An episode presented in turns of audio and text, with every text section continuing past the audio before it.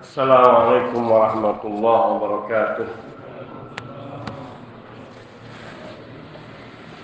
الحمد لله وحده والصلاة والسلام على من لا نبي بعده وعلى آله وصحبه ومن والاه. أما بعد فيا إخواني في الدين عزني الله وإياكم جميعا ورحمني ورحمكم. Alhamdulillah kita senantiasa memanjatkan puji dan syukur kehadirat Allah Tabaraka wa Ta'ala atas segala karunia dan kenikmatan yang telah Allah limpahkan kepada kita dan keluarga kita. Kenikmatan iman Islam dan kenikmatan kesehatan. Dua hal ini adalah kenikmatan yang teragung yang Allah berikan kepada kita terutama yang paling besar adalah nikmatul iman wal Islam. Karena betapa banyak manusia yang tidak mendapatkan hidayah meskipun telah disampaikan kepadanya segala kebaikan dan kebenaran. Maka sungguh berbahagialah dan beruntunglah orang-orang yang mereka menghadapkan hatinya kepada apa yang Allah firmankan dan mengikuti Rasul sallallahu alaihi wasallam sebagaimana doa yang Allah sebutkan dalam kitab sucinya Rabbana amanna bima anzalta wattaba'na ar-rasula faktubna ma'asyahidin. Wahai Rabb kami sungguh kami telah beriman terhadap apa yang engkau turunkan yakni kitabullah wattaba'na rasul dan kami mengikuti rasul. Dan ini semua adalah karunia Allah Subhanahu wa taala. Faktubna ma'asyahidin maka kita memohon kepada Allah untuk termasuk orang-orang yang ditetapkan bersama dengan orang-orang yang syahid. Melanjutkan bahasan kita yang terdahulu yaitu bab tafsir firman Allah Subhanahu wa taala walillahil asmaul husna fad'uuhu biha wa darul ladina yulhiduna fi asma'ih Surat Al-A'raf ayat 180 pada waktu yang lalu kita telah bersama membaca penjelasan dari tema bahasan bab ini yaitu tentang Asmaul Husna. Nama-nama Allah yang terindah. Allah tabaraka wa taala berfirman walillahil asmaul husna dan Allah memiliki nama-nama yang terindah. Fad'uhu biha dan Allah Subhanahu wa taala memerintahkan kepada kita untuk memohon kepada Allah menggunakan nama-nama Allah yang indah ini. Dan ini adalah pemberitaan dari Allah Azza wa Jalla bahwa Allah memiliki nama-nama yang terindah Semuanya indah. Semuanya baik. Tidak ada satupun dari nama Allah yang tidak baik. Dan kebaikan yang ada pada nama Allah adalah kebaikan yang setara dengan kemahabesaran Allah Azza wa Jalla. Yang tidak serupa sedikit pun dengan yang ada pada makhluknya. Karena Allah adalah zat pencipta, pengatur, penguasa alam semesta. Dan mempelajari Asmaul Husna adalah pelajaran paling berharga dan paling penting di dalam beragama. Karena hakikat tujuan diciptakannya kita oleh Allah Subhanahu wa taala adalah untuk beribadah kepadanya tujuan terutama tertinggi adalah agar kita beribadah kepada Allah. Wa khalaqtul jinna wal insa illa liya'budun. dan tidaklah aku ciptakan jin dan manusia selain agar mereka beribadah kepadaku yakni kepada Allah mengabdi kepada Allah menghambakan diri kepada Allah termasuk mengenali Allah melalui nama-namanya yang terindah dan sekali lagi seperti terangkan oleh para ulama bahwa semua nama Allah adalah sifat yang hakiki bagi Allah Subhanahu wa taala. Semua nama-nama Allah adalah sifat bagi Allah Subhanahu wa taala yang hakiki yang sesuai dengan keagungan dan kemahabesaran Allah Azza wa Jalla. Maka mengenali Allah melalui Asmaul Husna adalah sarana tertinggi untuk kita beribadah dan mengagungkan Allah dengan sebaik-baiknya. Sebab orang yang mengenali Allah, mengenal Allah dengan baik, maka dia akan beribadah dengan secara maksimal. Dan Allah Subhanahu wa taala memiliki nama-nama yang terindah yang begitu banyak. Al-husna. Kata-kata al-husna kalau al-asma itu jamak dari isim, ismun. Isim nama satu. Kalau asma artinya jamak dari isim. Walillah dan Allah bagi Allah artinya Allah memiliki al-asma nama-nama. Al-husna dari kata al-hasan Kemudian mu'annas dari al-hasan al-hasanah karena asma itu jamak dan setiap jamak itu mu'annas. Setiap jamak yang gairu akil itu mu'annas. Jamak yang tidak berakal yaitu seperti benda-benda ataupun binatang maka ini termasuk kategori gairu akil yang tidak berakal. Maka kalau dijamakkan kata-katanya maka menjadi mu'annas Nah, untuk menyebutkan mu'annas dari hasan yang baik itu hasanah. Namun ketika disebutkan al al hasanah itu hanya baik biasa. Makna al husna berasal dari kata al hasanah yaitu superlatif. Penggunaan kata superlatif atau dalam bahasa Arab istilahnya ismut tabdil.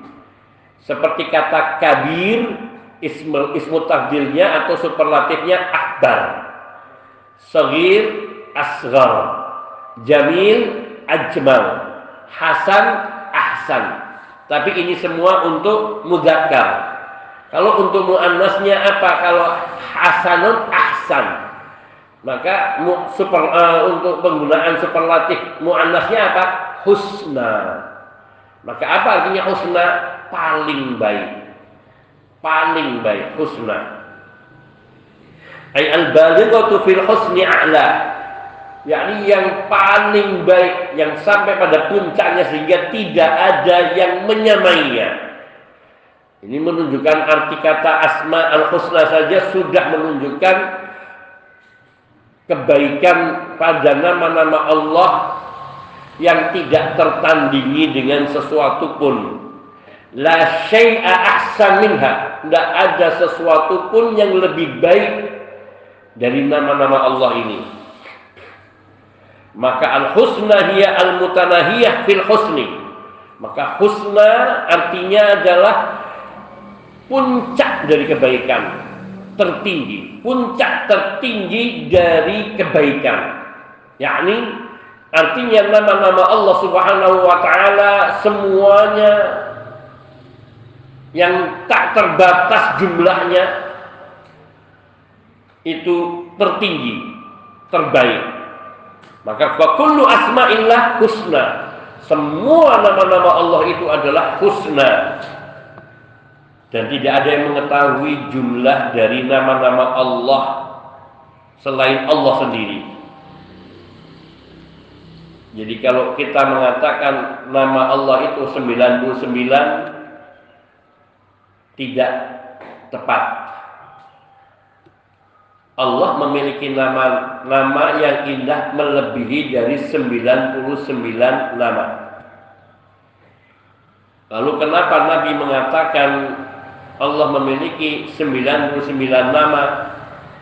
Maksudnya Allah memiliki nama-nama yang banyak dan siapa yang menghafal 99 nama Allah saja Allah membatasi siapa yang menghafal 99 nama saja maka dia dijamin surga. Innalillahi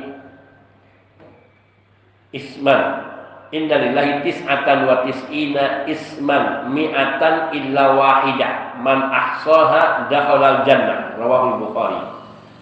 Allah memiliki 99 nama. 100 kurang satu siapa yang menghafalnya?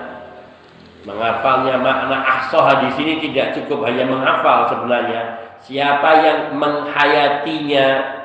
Menghafal dari 99 nama saja dari milik Allah dan menghayati maknanya serta dapat menerapkan dalam kehidupannya itu makna ahsoha dakhalal jannah maka dia dijamin oleh Allah Subhanahu wa taala masuk surga.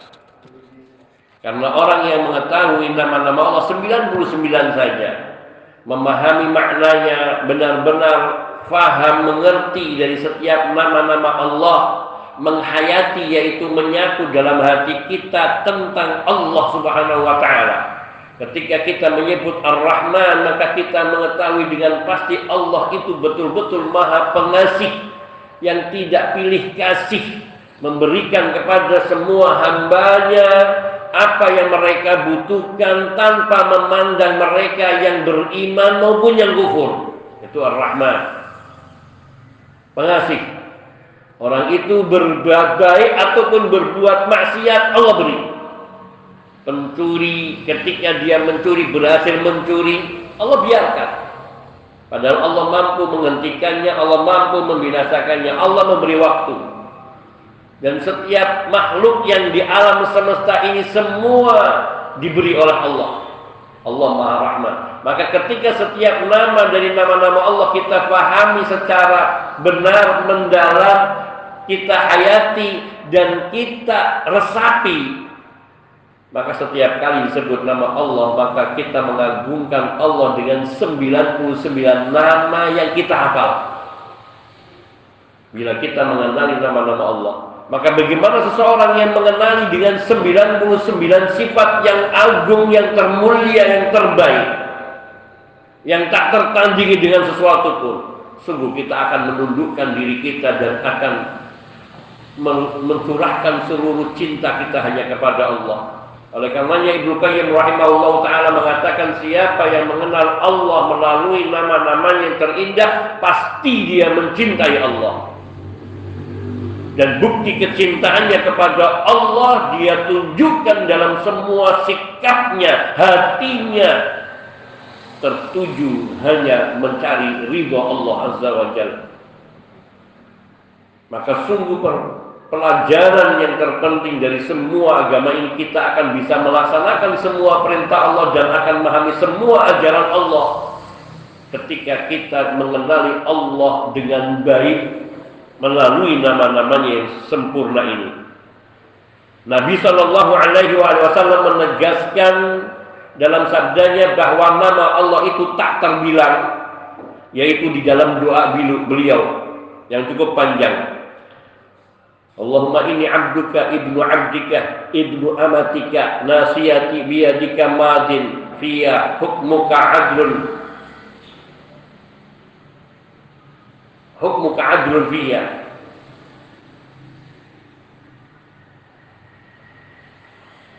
As'aluka bikulli ismin huwa Ya Allah, aku memohon kepadamu bikulli ismin huwa laka dengan setiap nama yang nama itu adalah namamu milikmu. Samaita bihi nafsaka yang engkau memberikan nama untukmu dengannya.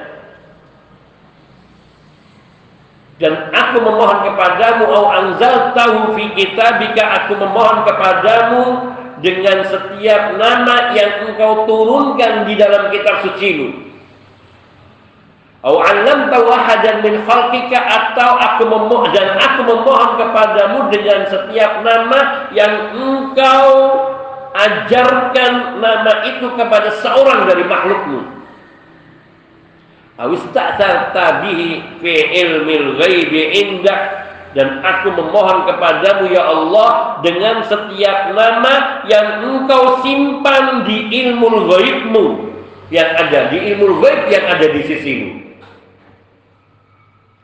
Doa ini mengandung arti bahwa Nabi berdoa bertawasul dengan seluruh nama Allah. Tidak hanya yang diajarkan Allah di dalam kitab suci saja namun juga nama-nama Allah yang Allah ajarkan kepada seorang dari makhluknya yang tidak Allah ajarkan kepada yang lainnya dan juga yang Nabi memohon kepada Allah dengan semua nama-nama yang Allah miliki yang Allah simpan yang tidak Allah ajarkan kepada siapa pun dan Allah simpan di ilmu gaibnya, di alam gaibnya. Maka keterangan yang ini Allah Jalla wa'ala memiliki nama-nama yang sangat banyak tak terhingga di antaranya ada yang Allah turunkan di dalam kitab sucinya itulah yang kita hafal yang kalau kita sebut di dalam kitab sucinya saja ada nama-nama Allah lebih dari 99 nama. 100 lebih. Dan ada nama-nama Allah yang tidak Allah turunkan di dalam kitab sucinya namun hanya Allah ajarkan kepada seorang dari makhluknya tidak Allah turunkan kitab suci, tapi Allah ajarkan kepada sebagian makhluknya, kepada seorang makhluknya. Yang ini mengisyaratkan kepada hamba Allah yang termulia yang nanti mendapatkan syafaat di yaumul kiamah. Yang Nabi Shallallahu Alaihi Wasallam lah beliau yang mendapatkan kedudukan yang mulia ini sehingga ketika beliau diizinkan oleh Allah untuk memberi syafaat, beliau bersujud kepada Allah. Maka kata Nabi, maka aku memuji Allah dengan pujian-pujian, yakni menyebut nama-nama Allah yang belum pernah aku kenali sebelumnya. Allah mengilhamkan kepada Nabi, mewahyukan kepada Nabi doa-doa ataupun pujian-pujian nama-nama Allah, sifat-sifat Allah yang belum pernah beliau terima. Bahkan ketika beliau mengatakannya pun belum mengatakan. Beliau mengatakan aku sekarang pun belum tahu. Dan kita dari keterangan para ulama dari hadis-hadis Nabi tentang syafaat bahwa Nabi ketika sujud memohonkan syafaat untuk kita itu bukan hanya satu menit, satu jam, satu hari. Hanya Allah yang tahu berapa lamanya Nabi sujud memuji Allah, mengagungkan Allah, menyanjung-nyanjung Allah dengan nama-nama yang terindah yang belum pernah diajarkan kepada kita untuk menyelamatkan kita dari neraka. Maka mengapa kita wajib mencintai beliau melebihi yang lain karena kita disayang oleh Nabi Shallallahu Alaihi Wasallam di hari kiamat di mana kita sangat membutuhkan pertolongan. Maka beruntunglah orang-orang yang mereka mendapatkan syafaat Rasul Shallallahu Alaihi Wasallam pada hari itu. Karena pada hari itu benar-benar beliau bersujud dalam hitungan waktu yang tidak ada yang mengetahui hanya Allah. Nabi memuji terus bersujud, beliau tidak memperdulikan dirinya, namun beliau terus mengagungkan Allah di bawah arsh. Artinya sejalur di atas di, di atasnya arsh. Tapi terus memuji Allah, mengagungkan Allah. Sampai Allah mengatakan kepada nabinya ya Rasulullah, "Ya Muhammad, irfa' ra'sak wasal tu'tah washfa' tushaffa' Hei Muhammad, bangunlah. Irfa' ra'sak, angkat kepalamu. Artinya bangunlah. Wasal, mintalah engkau. Tu'tah dan engkau pasti akan diberi apa yang kau minta. Wasfa' dan mintakanlah syafaat. Itu syafaat, niscaya engkau akan dijadikan orang yang memberi syafaat atau diizinkan untuk memberi syafaat. Ketika Nabi bangun, siapa yang disebut oleh Nabi? Ya Rasulullah, ya Allah, ayahku, ya Rab, ayahku tidak. Ya Rab, pamanku tidak. Ya Rab, anakku tidak. Ya Rab, istri-istriku tidak. Yang beliau sebut semuanya ummati, ummati kita. Ya Rab. Namun betapa durhakanya kita disuruh mengamalkan tuntunan dan ajaran beliau yang kita mampu saja kita enggan. Kadang kita menolak, membantah demi membenarkan diri kita. Waliyahzubillah. Rasulullah Shallallahu Alaihi Wasallam adalah aula bil mu'minina min nafsih. Orang yang paling patut untuk kita cintai melebihi diri kita sendiri dan melebihi seluruh manusia yang, yang boleh kita cintai di dunia ini. Karena beliaulah yang memberikan kasih sayangnya kepada umatnya. Bahkan kita belum pernah bertemu dengan beliau dan beliau belum pernah melihat kita. Namun beliau telah memohonkan ampunan untuk kita di dunia di masa hidup beliau dan nanti dia kiamat di hari yang mencekam beliau juga memohonkan ampunan untuk umatnya. Dan kita berharap kita termasuk orang-orang yang diberi syafaat oleh Rasulullah sallallahu alaihi wasallam.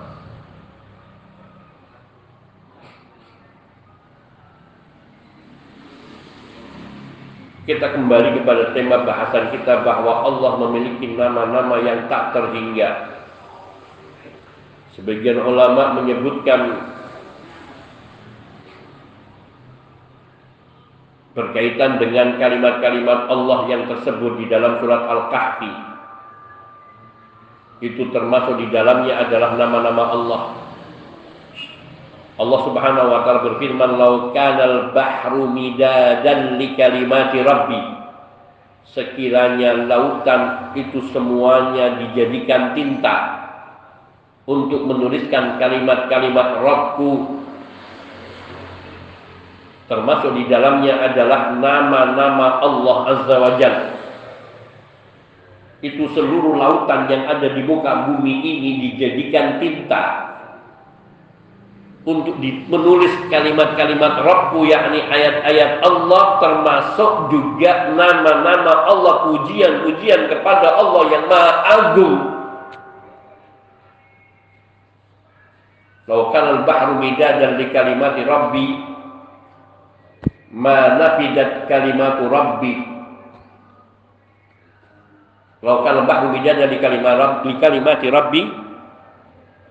Astagfirullah ma nafidat kalimatu rabbi. Walau jikna bi bimithlihi madada. Seluruh air lautan dijadikan tinta untuk mencatat nama-nama Allah, kalimat-kalimat Allah, keagungan Allah, pujian-pujian kepada Allah, air lautan itu akan habis kebelahan tanfada kalimat Rabbi.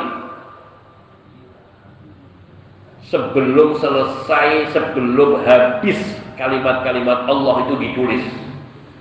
Walau jikna bimithlihi madada meskipun kami datangkan air laut yang serupa untuk dijadikan tinta lagi tetap saja kalimat-kalimat rohku tidak akan tuntas. Ini menunjukkan betapa besarnya Allah Azza wa Jalla dengan seluruh sifat-sifat dan nama-namanya yang teragung. Maka sungguh memuliakan, mengagungkan Allah adalah adalah hal terpenting di dalam ibadah. Sehingga memuji Allah, berdoa kepada Allah menggunakan nama-nama Allah ini yang paling dicintai oleh Allah Subhanahu wa taala. Oleh karenanya Allah menghabarkan kepada kita kalau Allah memiliki nama-nama terindah dan memerintahkan kita untuk berdoa kepadanya dengan nama-nama yang terindah itu.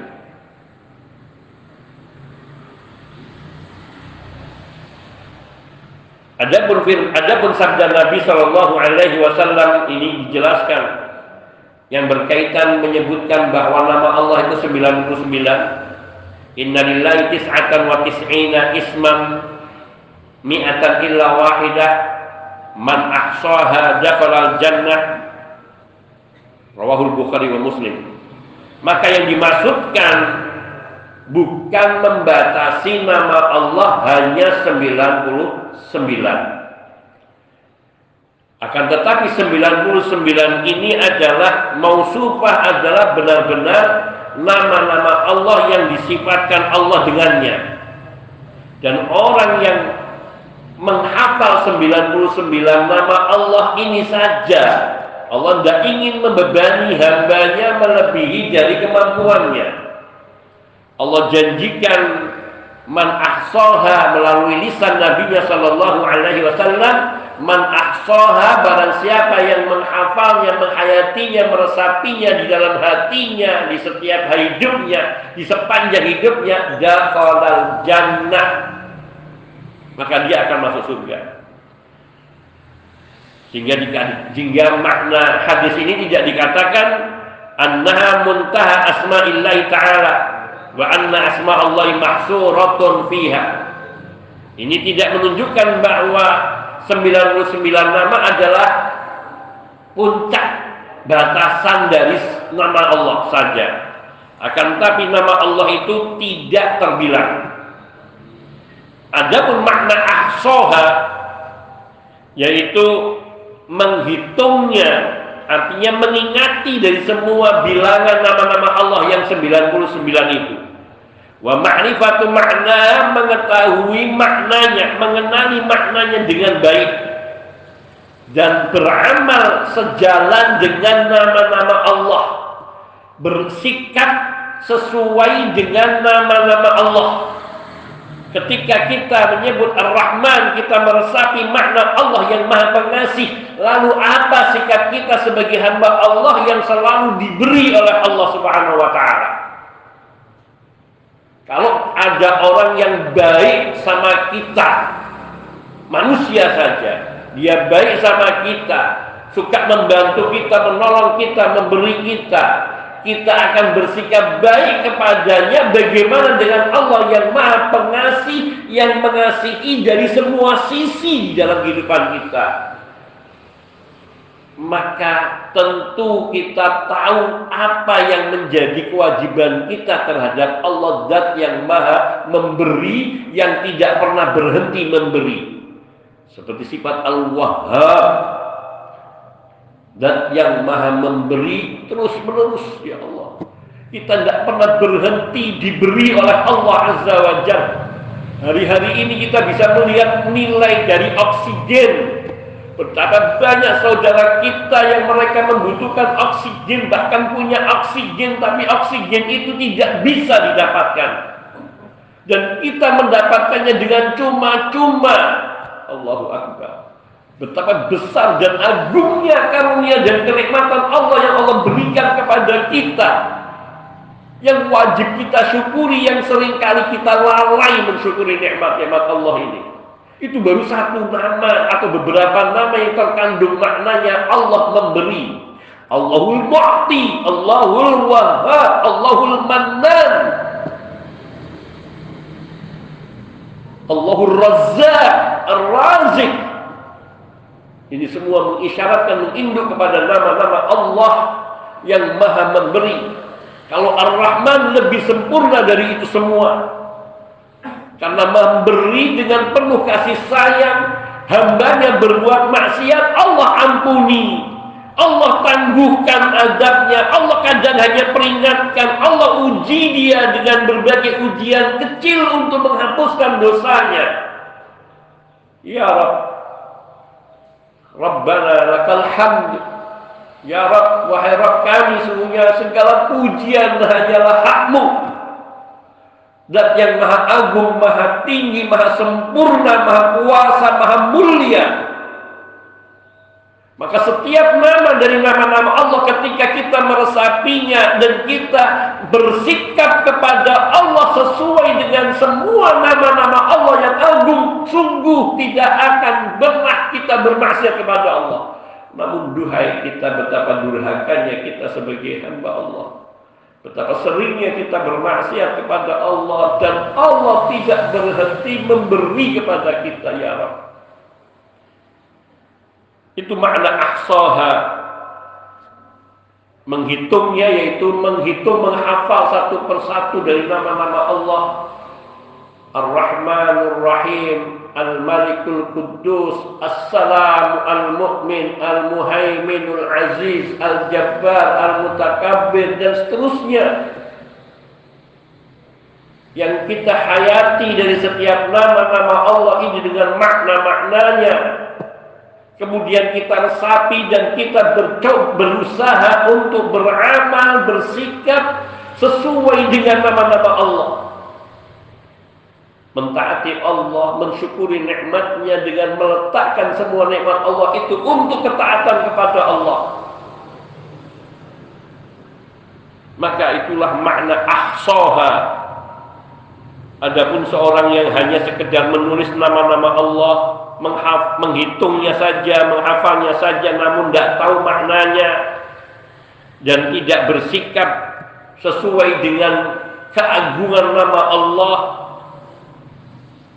atau dia mengetahui nama makna dari nama-nama Allah, namun dia tidak beramal dengan nama-nama itu yaitu tidak bersikap dalam amalannya sesuai dengan dirinya di hadapan Allah zat yang maha maha maha dalam semua hal. Maka sungguh ia tidak mendapatkan janji yang mulia ya Allah ya Rabb Allahumma adkhilna jannah Allahumma ghfir lana dunubana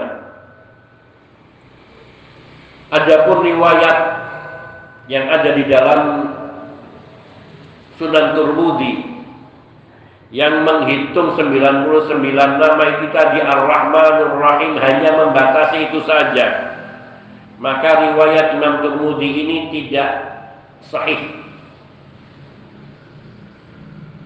Itu adalah tambahan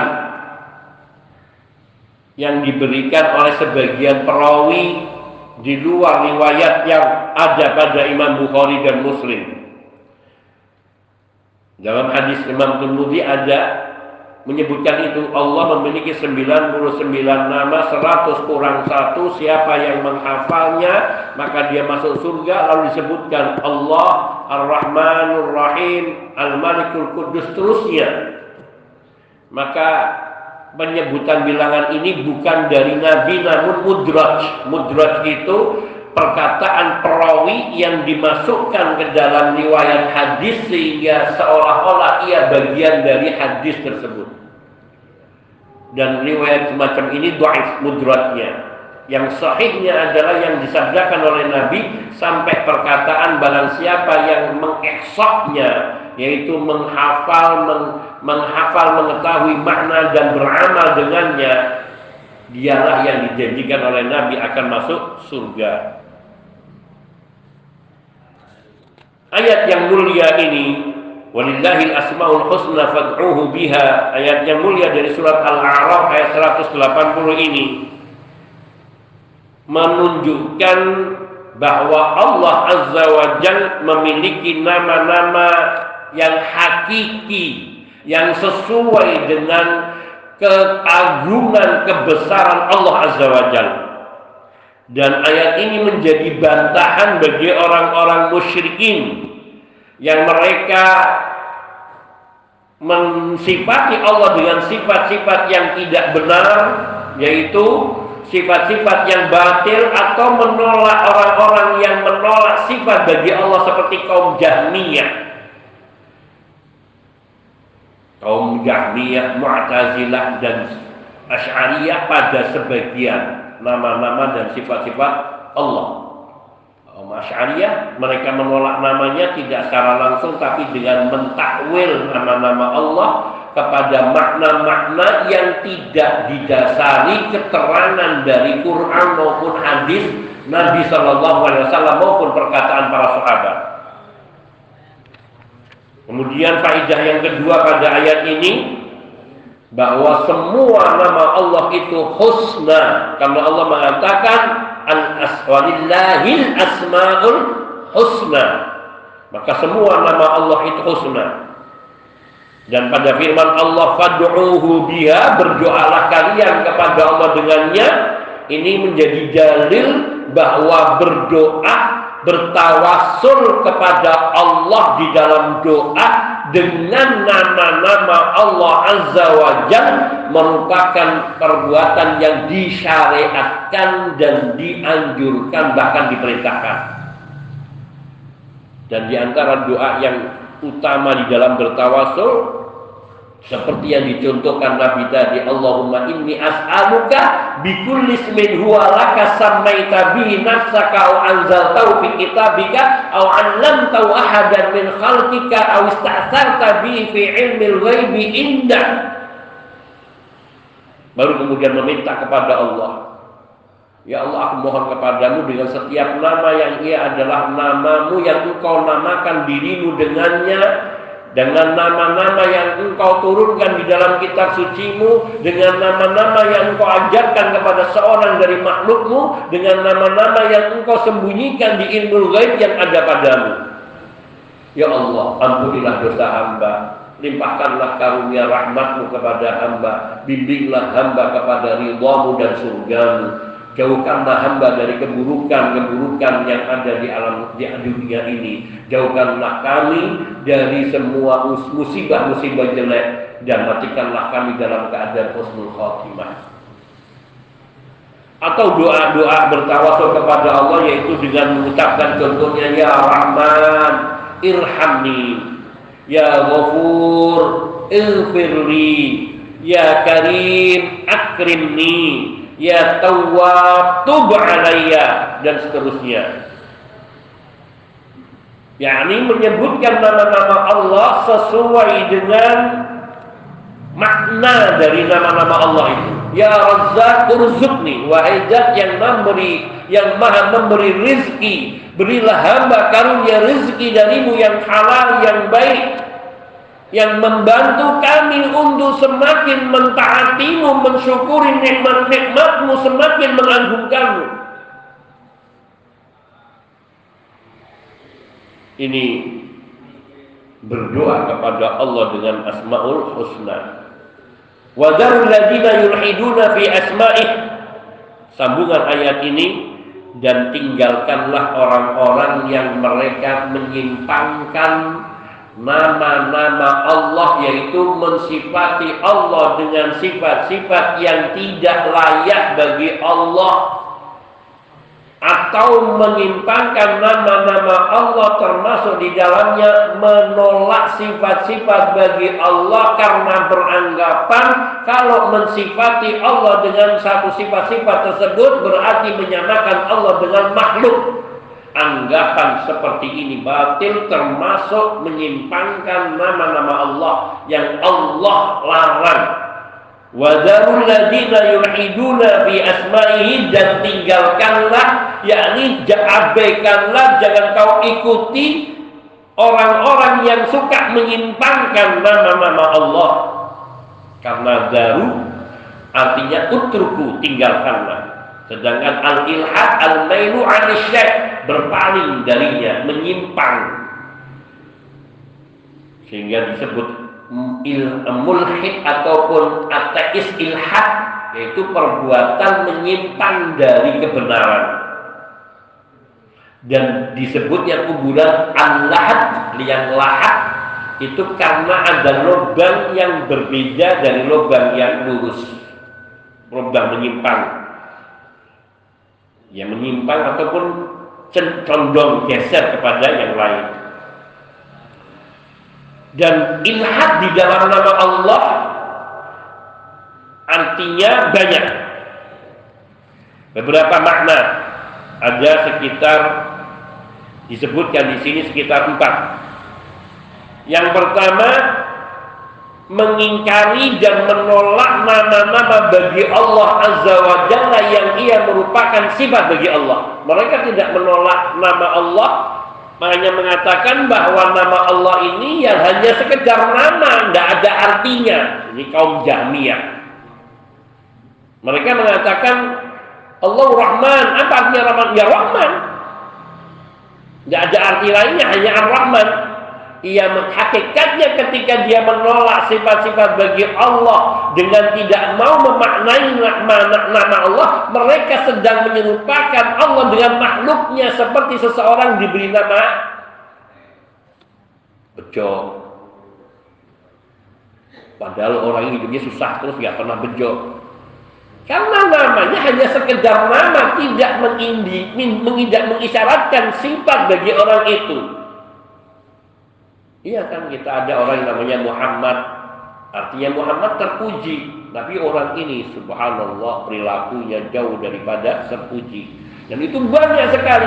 Ini hakikatnya orang-orang yang menolak nama-nama Allah, tidak mau mensifati Allah dengan sifat-sifat yang melekat pada setiap nama-nama Allah, dia menyerupakan Allah dengan makhluknya.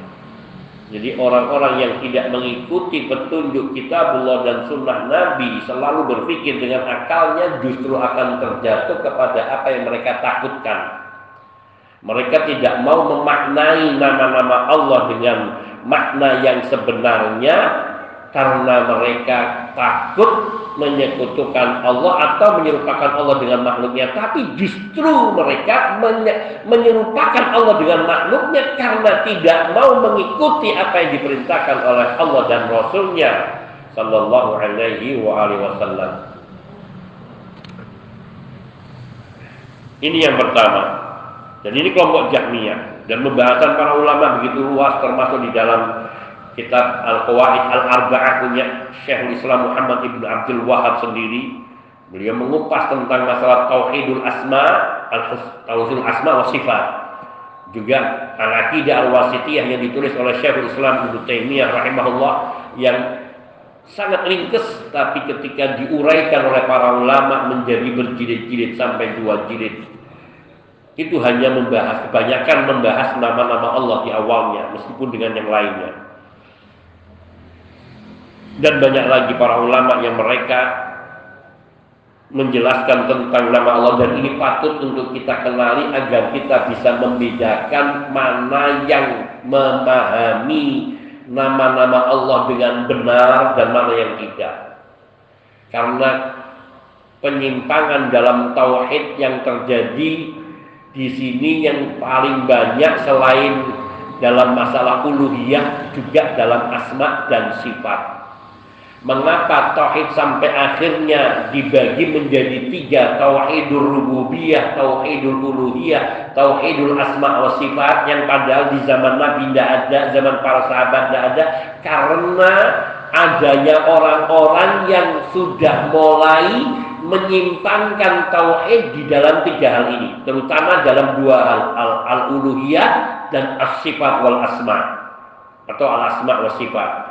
Maka para ulama membagi tauhid rububiyah, uluhiyah dan tauhidul asma wa sifat untuk meluruskan pemahaman mereka terhadap makna tauhid yang sebenarnya. Dan perkara yang mendasar begini saja banyak kaum muslimin yang tidak tahu bukan karena mereka bodoh tapi karena mereka tidak mau mempelajari perkara yang besar ini. Padahal ini paling mendasar ya Allah. Karena orang yang tidak mengetahui makna tauhid yang sebenarnya pembagian ini bukan dibuat-buat semata-mata dibuat tapi untuk membantah orang-orang yang telah menyimpangkan makna tauhid dari yang sebenarnya. Sehingga para ulama akhirnya menuliskan tentang pembagian tauhid kepada tiga. Kalau mengatakan ini menyamakan tauhid tiga, tauhid uluhiyah, rububiyah, asma wa sifat ini trinitas, ini orang ngawur. Orang yang tidak paham tentang makna tauhid itu sendiri. Betapa semua mengisyaratkan tauhid rububiyah untuk menegaskan bahwa pencipta pengatur alam semesta ini hanya satu tunggal Allah yang esa, la syarikalah yang tidak ada sekutu baginya. Maka seseorang manusia atau makhluk yang disifati dengan sebagian dari sifat rububiyatullah, dia telah menyekutukan Allah di dalam rububiyahnya seperti meminta kepada orang-orang soleh, kuburan orang soleh. Ini di samping menyimpangkan tauhid uluhiyah juga tauhid rububiyah karena dia meyakini bahwa orang yang sudah mati ini dapat memenuhi hajatnya. Padahal tidak bisa, sudah berulang kali kita sebutkan dengan dalil-dalil dari Al-Quran, apalagi dari Sunnah. Tidak mungkin orang yang sudah mati dapat memberi kepada orang hidup. Sama juga menisbatkan sesuatu yang hakikatnya itu adalah hak Allah kepada selain Allah itu juga mempersekutukan Allah di dalam rububiyah. Orang sakit yang menyembuhkannya siapa? Allah. Maka ketika seorang meyakini bahwa vaksin atau sejenisnya dapat menangkal penyakit dengan sendirinya, dia telah terjatuh kepada kesyirikan rububiyah. Vaksin obat tidak mutlak. Maka kalau kita telusuri dari semua dari berobat itu hukumnya hanya mubah bukan sunnah apalagi wajib. Sebesar-besarnya mustahab. Mustahab itu disukai tapi bukan dianjurkan. Sedangkan bertawakal kepada Allah wajib bahkan itu akidah. Maka bertawakal kepada Allah ini jangan pernah lepas dari diri kita bahkan ketika kita berobat pun tetap mengikuti tawakal ini jangan lepas saya berobat karena mencari wasilah kesembuhan dengan cara yang dibenarkan oleh Allah dan Rasulnya namun saya meyakini kesembuhan semuanya dari Allah wa idza maritu wa huwa yashfini kalau aku sakit, Allah saja yang menyembuhkan. Maka ini yang wajib kita pahami. Yang juga sering mungkin sudah pernah kita singgung orang menisbatkan turunnya hujan kepada bintang, kepada cap kepada apalagi. Ini semua termasuk syirik meskipun syirik kecil tapi juga bisa menjadi syirik besar.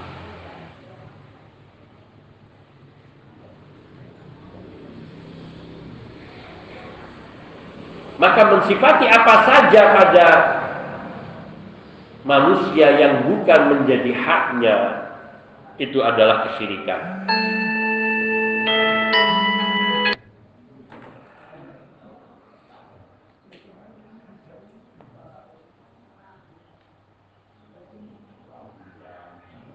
Wahada a'damul ilhad fiha. Penyimpangan pada nama-nama Allah yang terbesar yaitu ketika mengingkari nama-nama Allah ini.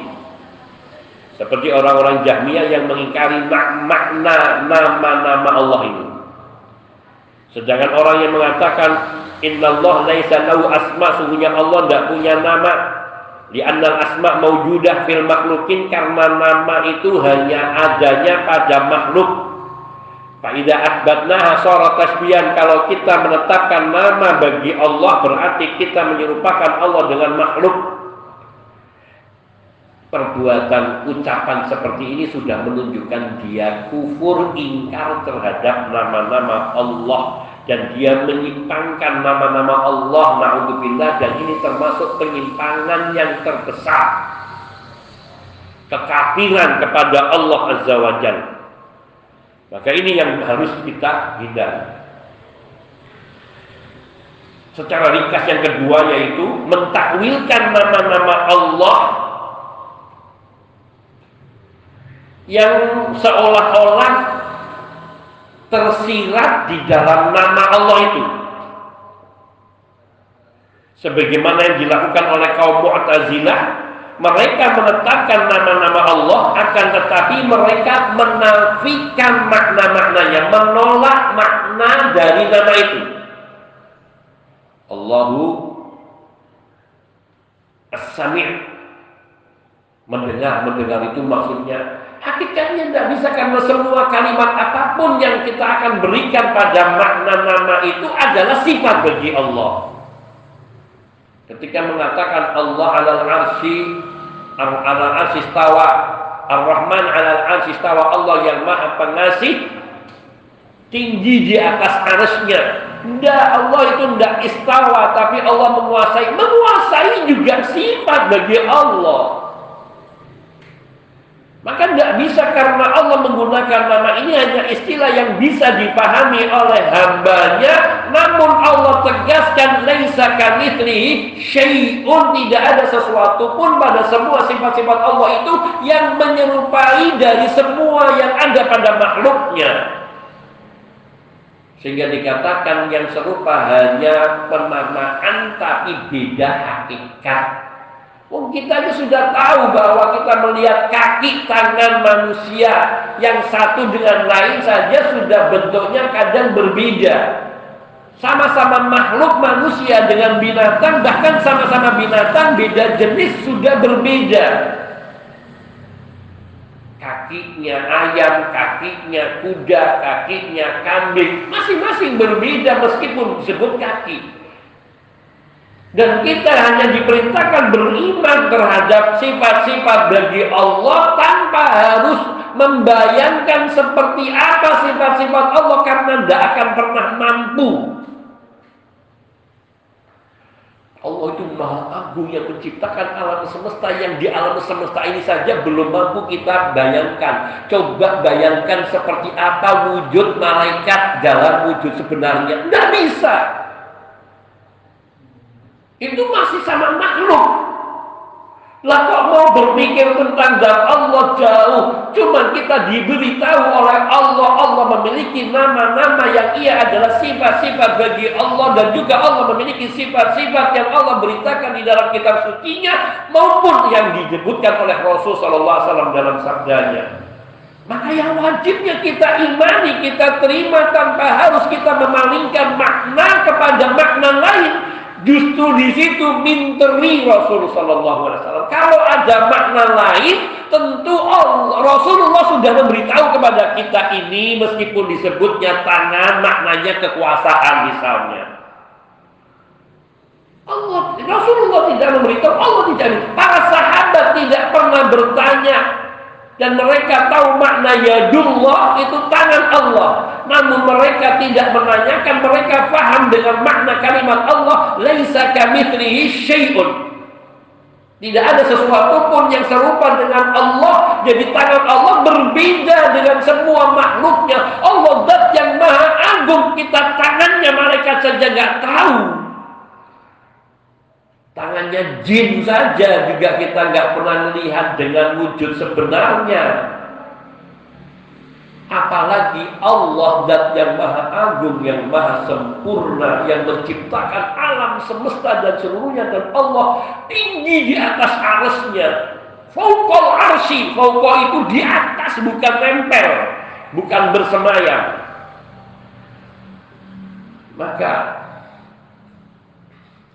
Sungguh kita ini manusia itu terlalu lancang, diciptakan diberi otak kecil, tapi kemudian menggunakannya melebihi daripada kadarnya. Otak kita, akal yang Allah berikan kepada kita, yang disebutkan dalam dalam hadis uh, riwayat Imam Bukhari di dalam Adabul Mufrad bahwa otak uh, akal itu letaknya di dalam hati di tengah-tengahnya tapi riwayat ini didoairkan sebagian ulama. Namun maknanya bahwa kecil. Namun dengan akal yang kecil ini kadang manusia ngotak ngatik seolah-olah dia yang menciptakan langit dan bumi. Ingin tahu orang-orang filsafat mereka kalau sudah berbicara tentang alam semesta seolah-olah mereka yang bikin alam semesta ini. Ibnu Sina yang diagung-agungkan karena sebagai ilmuwan kedokteran muslim, dia itu murtad, dia itu zindik. Dia mengatakan Allah itu memiliki sepuluh akal.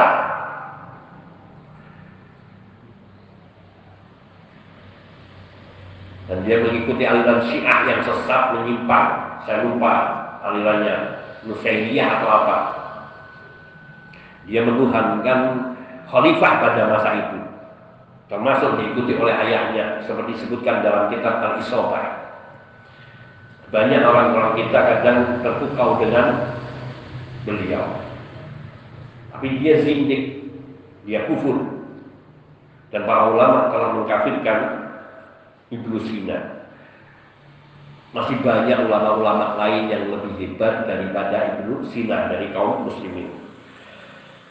Baik yang tersebut maupun yang tidak. Jadi ini yang kedua bahwa penyimpangan yang kedua pada nama-nama Allah menerima nama Allah tapi menolak maknanya seperti kaum Mu'tazilah. Padahal nama-nama Allah itu menunjukkan pada sifat-sifat Allah Azza wa Jalla karena setiap nama Allah itu selalu menunjukkan sifat Allah Subhanahu wa taala. Selalu menunjukkan sifat bagi Allah.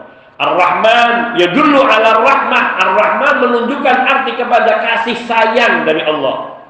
Al-Ghafur ya dulu ala maghfirah. Al-Ghafur menunjukkan kepada pengampunan Allah. Al-Aziz menunjukkan kepada arti al-izzah wal quwwah wal man'ah wal ghalabah yaitu perkasa, kuat, mulia, yang maha kokoh dan mengalahkan semuanya itu Al-Aziz ya Allah kalau kita menyusuri nama-nama Allah ya cukup sekali kita bacanya. Harus berulang kali sehingga ia betul-betul meresap. Dan sudah banyak para ulama yang menuliskan penjelasan tentang Asmaul Husna seperti Syekhul Syekh uh, Imam Ibnu Qayyim rahimahullah taala.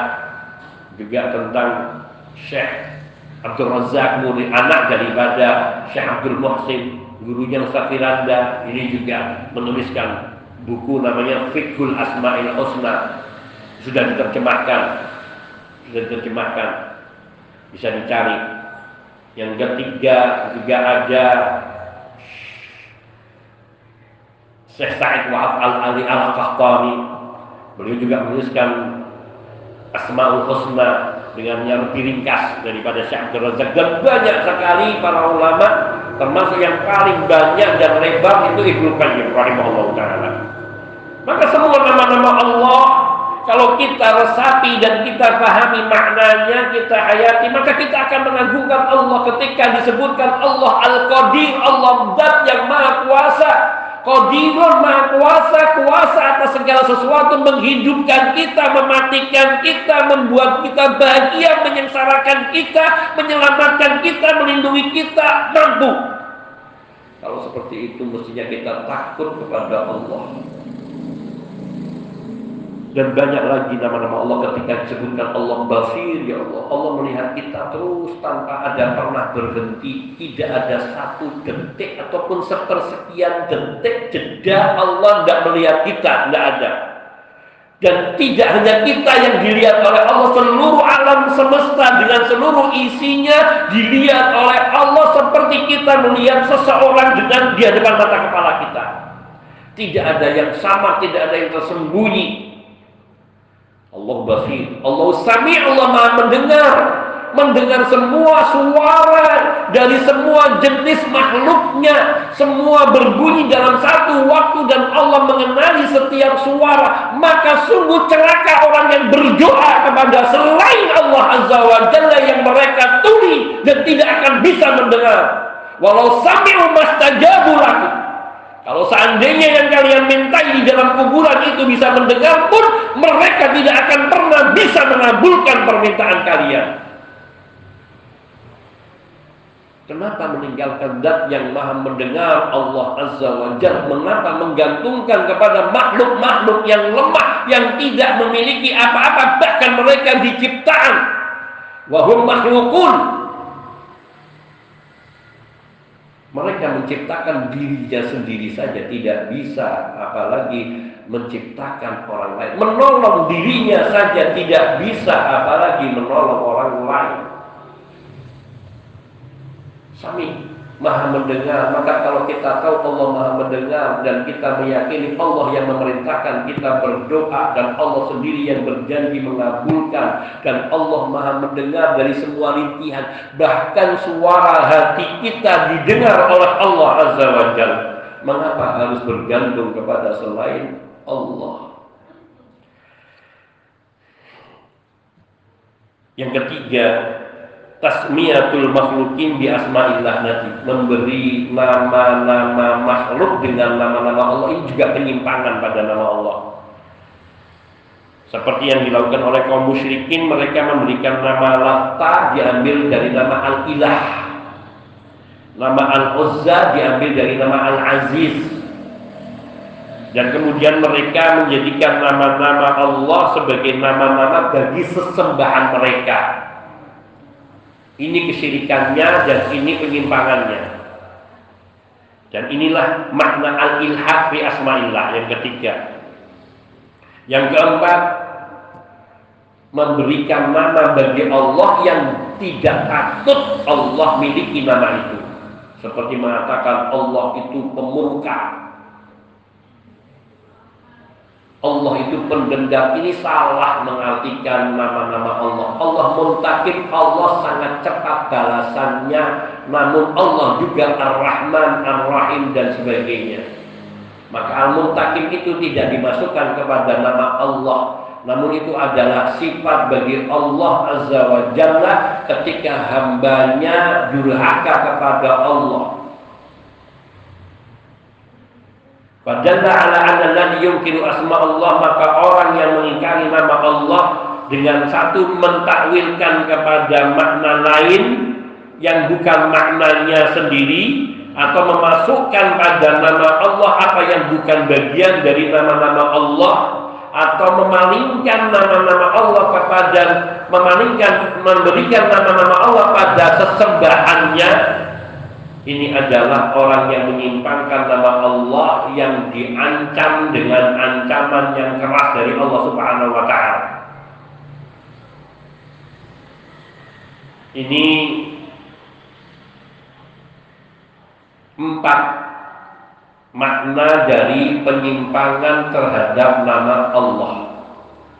Yang insya Allah masih akan kita bahas hadis yang disebutkan oleh Ibnu Abi Hatim dari Ibnu Abbas berkaitan dengan makna yurhiduna fi asma'ihi. Ibnu Abbas mengatakan yusyrikun yaitu menyekutukan Allah. Kita akan bahas insya Allah taala pada pertemuan mendatang biidznillah taala. Mungkin saja barangkali ada pertanyaan yang bisa saya jawab saya akan jawab. Hadza minni wa sallallahu wasallam ala nabiyina Muhammadin wa alihi wa sahbihi ajmain. Walhamdulillahi rabbil alamin